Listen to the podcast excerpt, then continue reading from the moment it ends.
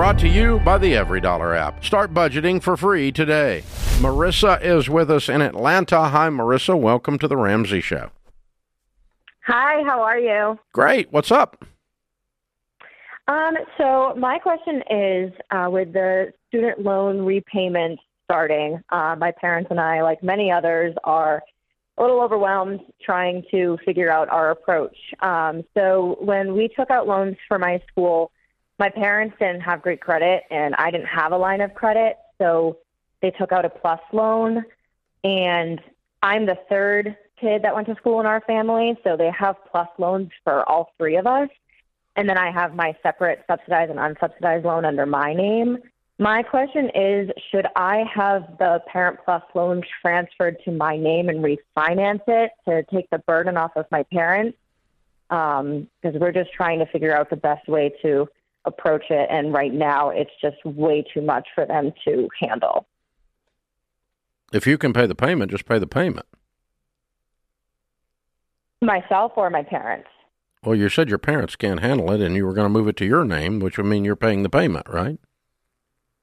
Yeah. I mean, I, so I graduated two years ago um, with a health science degree and I don't make a ton of money right now. Where what do I'm you make? My original, so I I just got a new job. I'm going to make twenty three dollars an hour, and then I also um, have like a side nannying gig as just like a transportation to school.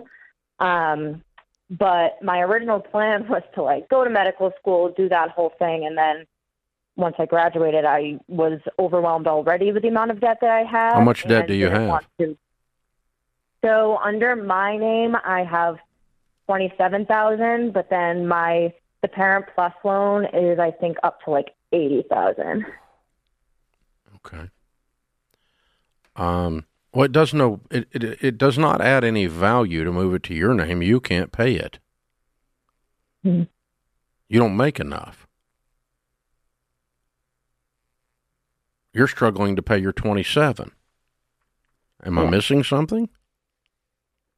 I just, with my parents having three kids, it just all kind of fell on them. And I think with us being the first generation college kids, we didn't really know that much going into it. Um, I don't think that we really did the best research when we were going into school to try to find our best option. Um, and so I, I, I, there's, I appreciate you owning it. It's obvious mistakes Yeah. have been made. Yes, you Yeah. got you got one hundred seven thousand dollars in student loan debt, and you're making twenty three dollars an hour. So obviously mistakes have been made.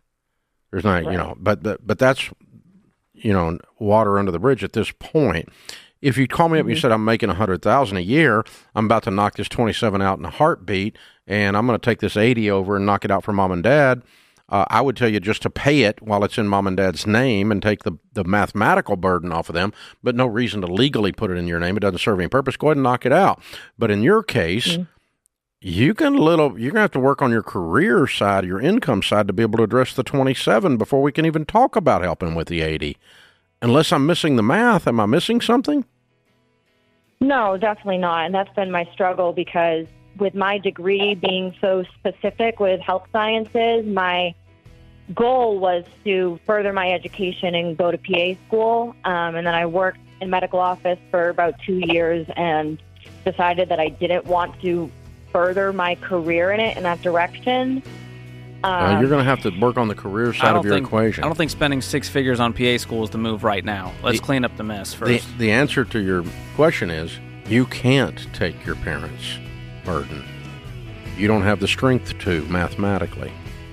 No matter what you want to do with your money, it starts with a budget. Stop overspending, save more, and create the life you really want with every dollar. Download in the App Store or go to everydollar.com to start for free.